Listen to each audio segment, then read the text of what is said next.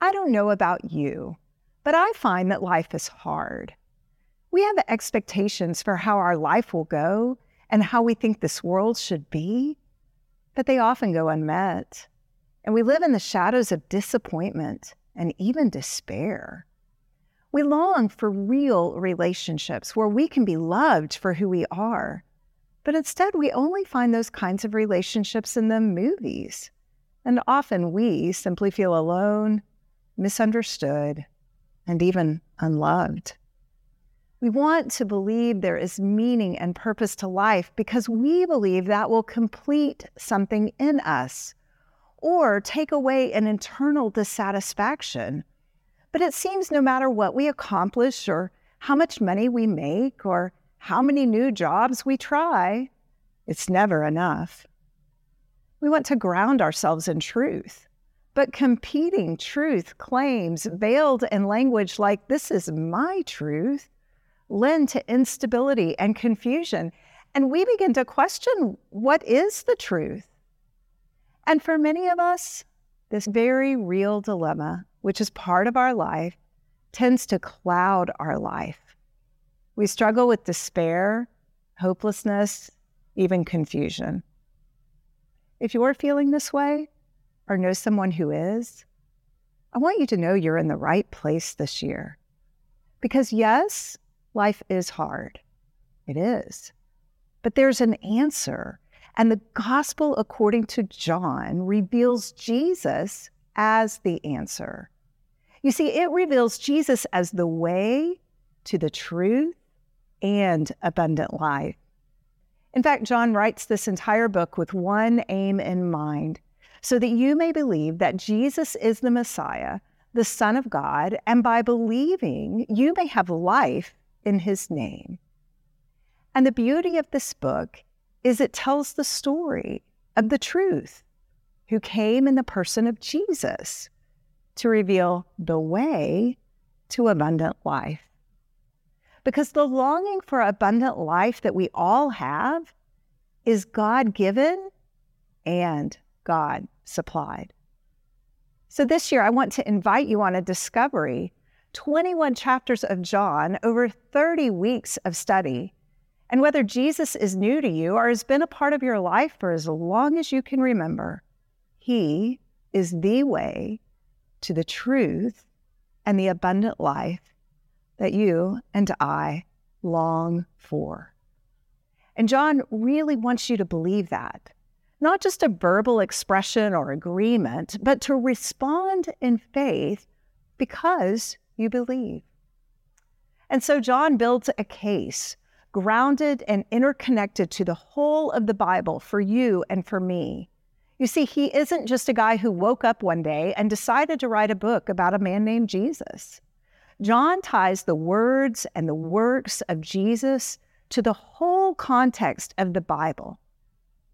In Bible Study Fellowship, we believe that the 66 books of the Holy Scripture, as originally given, are in their entirety the Word of God, verbally inspired and wholly without error in all they declare, and therefore are the supreme and final authority of faith and life. Because we believe the 66 books come together to make one book, we would expect there to be a cohesive and consistent story through the 66 books. And when you understand that the authorship, the human authorship of the Bible, is from 40 different authors who didn't speak the same language, live in the same place, or even know each other because it was written over 1,400 years, then you realize that it is consistent and without error in all it declares. That's when you step back and realize it's not like any other book we have. The Bible describes the authorship in this way all scripture is God breathed and is useful for teaching, rebuking, correcting, and training in righteousness. The Bible starts with a perfect relationship between God and man, the life we long for. That's where the Bible starts.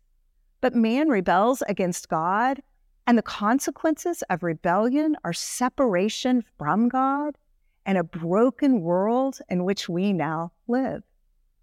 And even in the midst of the brokenness and consequences, there is hope that one will come to redeem relationships and restore all that is broken. He's called the Messiah.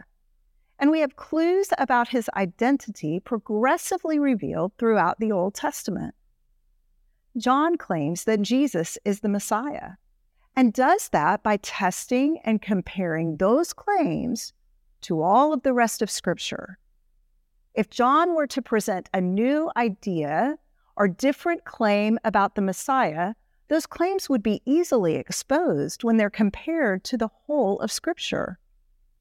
John's claims were wholly consistent. Consider this as we study the book of John. John reveals Jesus as the way to the truth and abundant life. We'll look at this in three divisions. First, in Jesus' own words. Second, through Jesus' works. And third, through witnesses' testimony. So open your Bibles to the book of John and let's start with Jesus in his own words. Who does he claim to be? Now, John writes in a way to draw our attention to seven specific statements that Jesus will make about himself, which all start with the phrase, I am, which immediately connects Jesus' statements to the Old Testament and to Moses, as God revealed himself by the name, I am who I am. As a Jewish man, Jesus knew that by using the name I am, and the words I am, he was making a claim to be equal with God. Now, the first of the I am statements I am the bread of life. John chapter 6, verse 35. Whoever comes to me will never go hungry, and whoever believes in me will never be thirsty. The context? God sent bread from heaven to the Jews when they wandered in the desert so they would not grow hungry. In the time of Israel, they ate manna and they still died. Jesus is saying he is the bread God is sending now. The bread was his flesh that he would give for the life of the world so that people could eat from him and never die. Jesus says he's a superior bread from God as the bread of life because He is the source and sustainer of life in a way that food will never be. Then He says, I am the light of the world in John 8 12.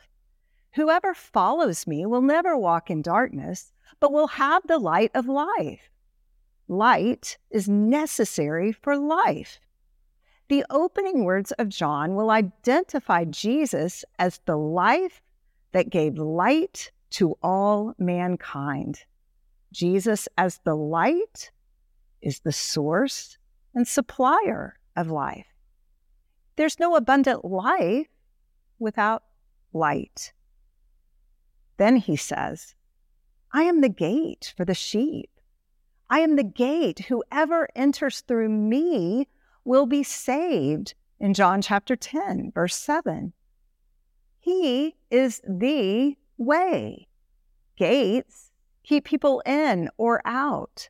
And Jesus says, I'm the way for people to be saved. His next statement I am the good shepherd. Chapter 10, verse 11. There is a thief who comes to steal, kill, and destroy, but Jesus is the good shepherd. You may be familiar with the 23rd Psalm in the Old Testament. The Lord is my shepherd.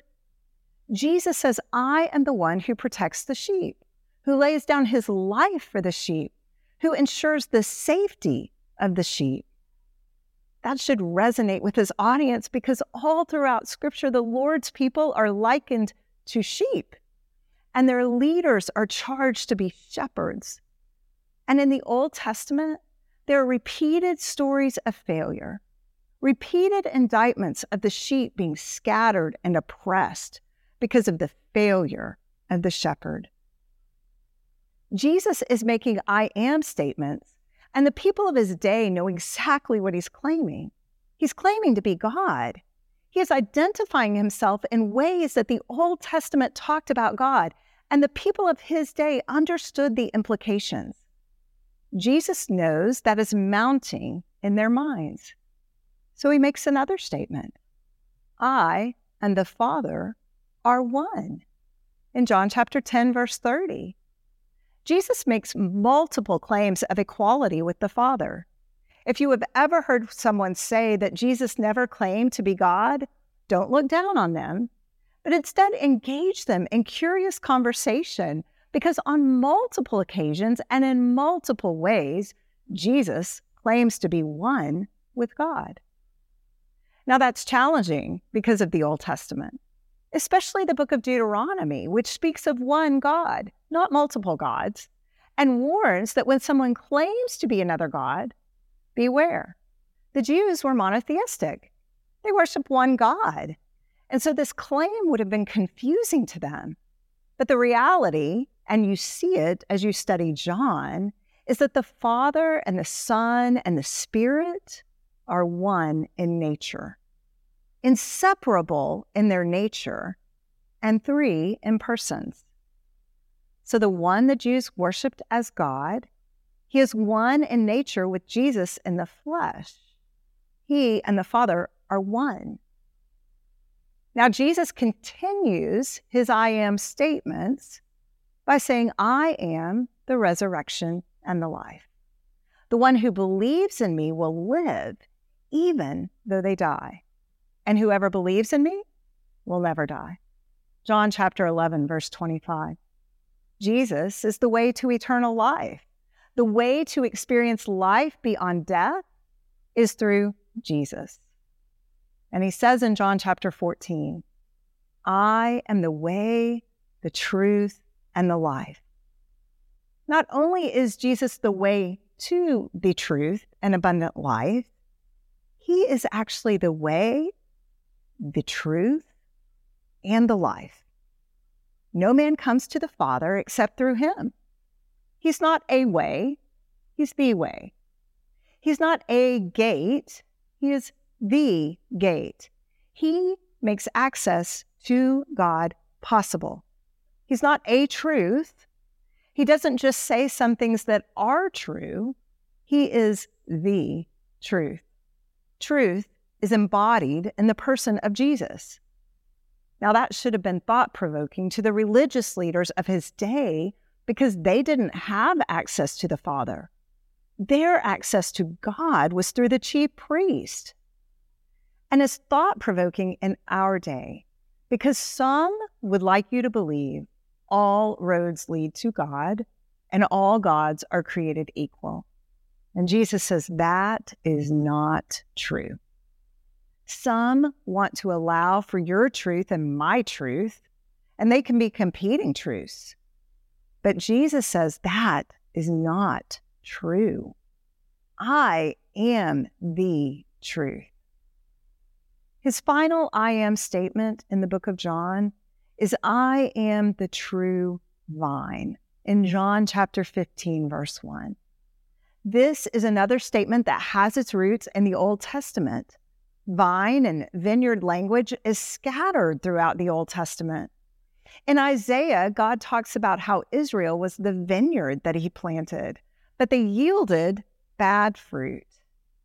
Jesus comes along and says, I am the true vine. He will do perfectly what Israel failed to do.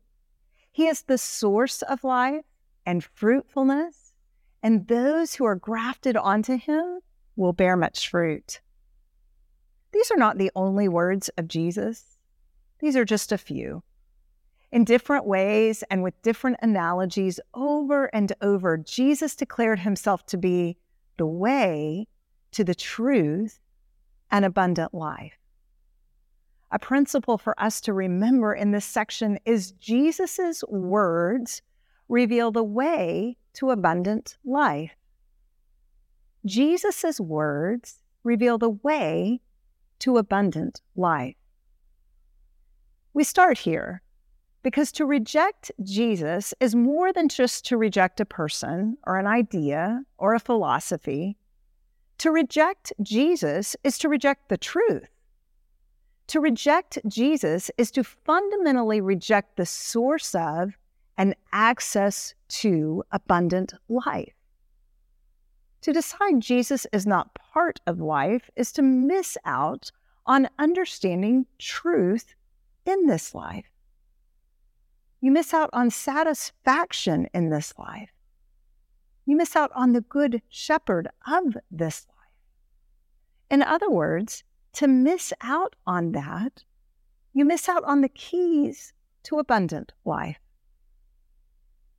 It is to say that you know better about this life and your life than Jesus does.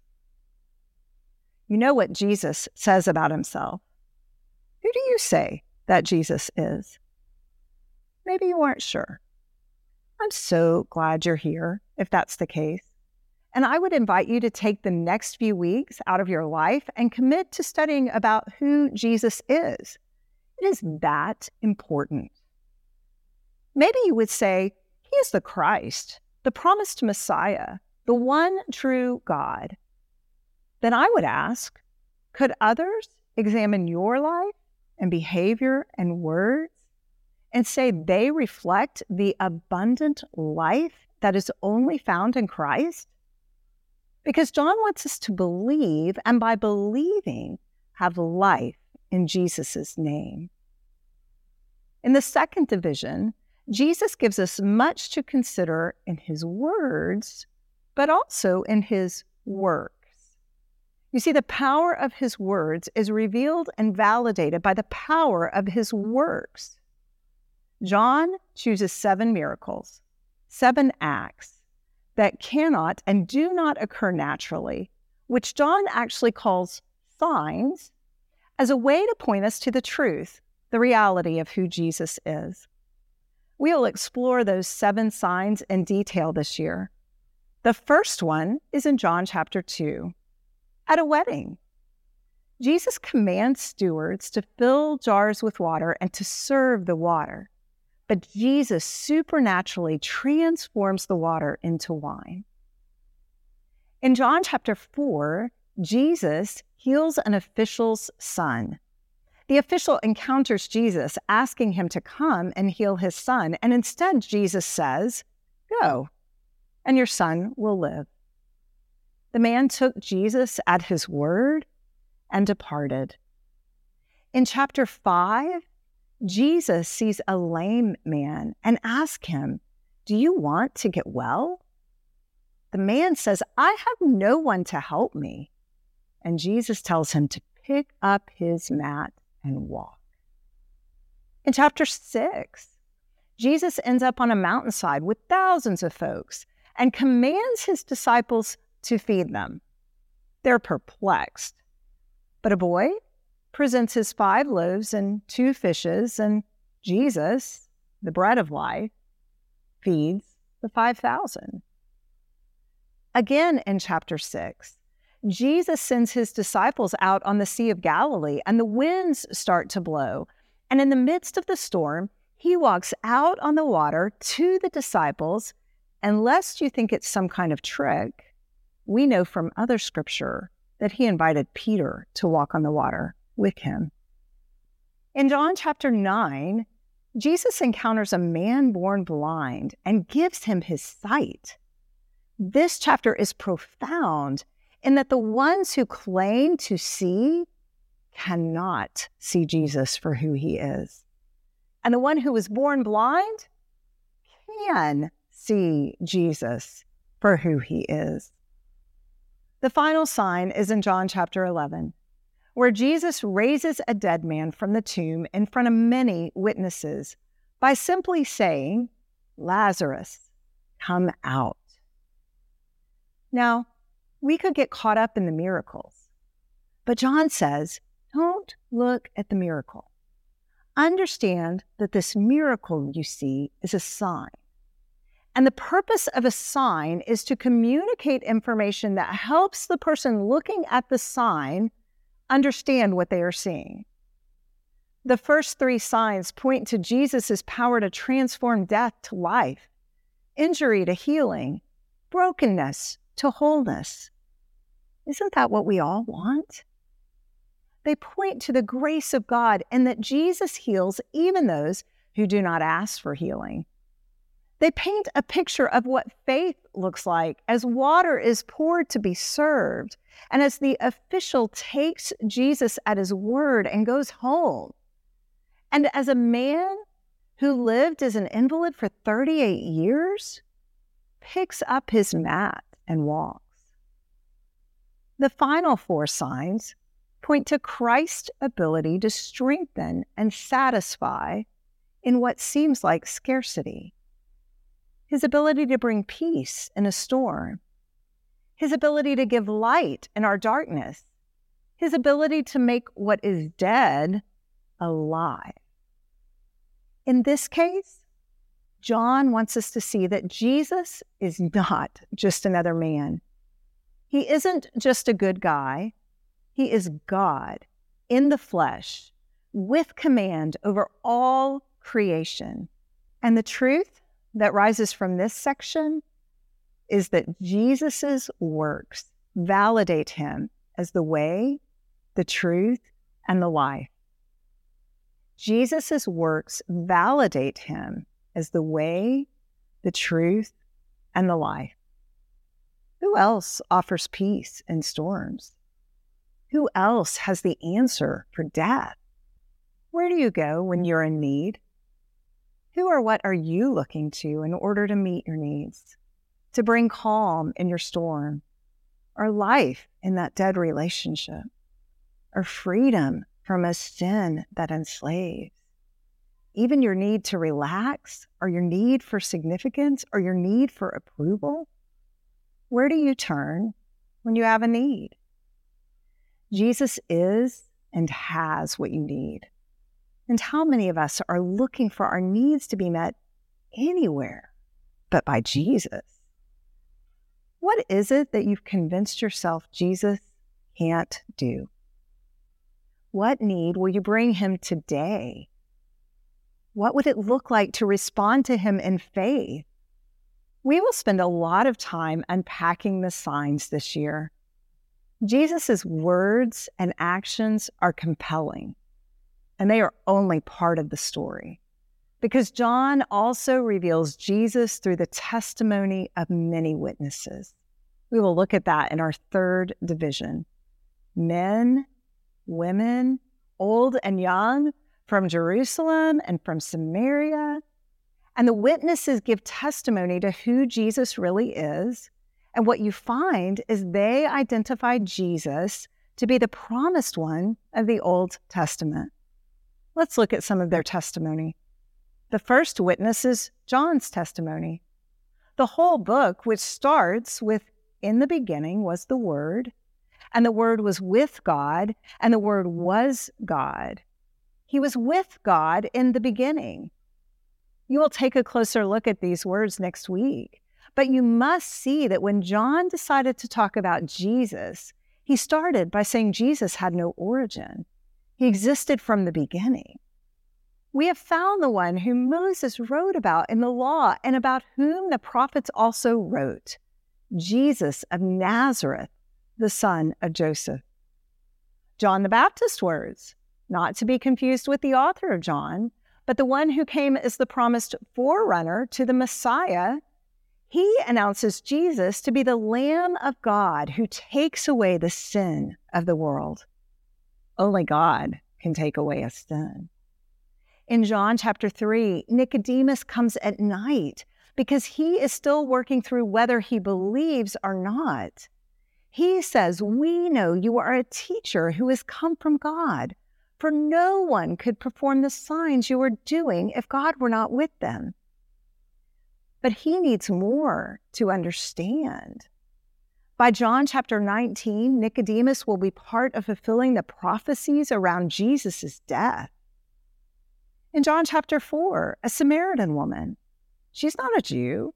She has no vested interest in the outcome, but after one conversation with Jesus, she recognizes and declares Jesus to be the promised Messiah, the Savior of the world. You know, even the religious leaders have this conversation among themselves. They don't really want us to know about it, but scripture records it for us. They realize Jesus is calling God his own Father, making himself equal with God. In John chapter 8, we have Abraham. You see, it isn't just New Testament people who testify to Jesus. Jesus says, Abraham, from Genesis chapter 12, rejoiced at the thought of seeing his day. He saw it and was glad. And the religious leaders go nuts. They say to him, You aren't yet 50 years old. How have you seen Abraham? And Jesus says, Very truly, I tell you, before Abraham was born, I am. And at this, they picked up stones to stone him. Now, the testimony of the witnesses carries on all the way to the end of the book. It isn't just from one group, it didn't matter your age, life stage, or background. These people who had encounters with Jesus could testify that Jesus was the truth. He was the way, the truth, and the life. He is the promised Messiah. They could testify to a changed life because of Jesus. He wasn't someone who just popped on the scene one day. The words, work, and prophecies of the scripture of their day, the 39 books of the Old Testament, all point to the reality that Jesus is the truth, that Jesus is the Messiah. And that's remarkable. And it tells us something about the Bible as much as it does about Jesus. The Bible, the 66 books of scripture, are one story. When we believe the Bible is true and all it claims to be, when we really believe that, we dedicate our lives to consistent study of the Word of God because it is the place we can go and encounter God. And when we don't believe it's true in all it claims to be, use it more like Google, checking it from time to time for a specific need or question just to see what it might say. What I hope you see this year is that chapter after chapter, week after week, we are going to encounter Jesus, the promised Messiah, either through his words or his actions or through the testimony of others. We are presented with the reality that Jesus is the way to the truth and abundant life. So remember this truth believing Jesus is the Son of God will change your life. Believing Jesus is the Son of God will change your life. As you listen to my voice, I don't know what you really believe about Jesus. Some of you would say, I have heard people say, but I am not sure what I believe. Maybe this is the first time you've ever heard about Jesus. Or maybe you would say you believe. This year, we will read the accounts of people's journey to belief in Jesus. They're filled with questions, with doubts, with people who are hopeless, marginalized, lives filled with mistakes. But through their encounter with Jesus, they come to see him as the way, the truth, and the life. This year, we will study the book of John. In the first chapter of John, Jesus extends the invitation I want to extend to you. The invitation Philip extended to Nathanael. We have found the one Moses wrote about in the law, and about whom the prophets also wrote Jesus of Nazareth, the son of Joseph. Come and see this year you might just find that Jesus is the way, the truth, and the life, and the source and supplier of everything that you are and have been looking for.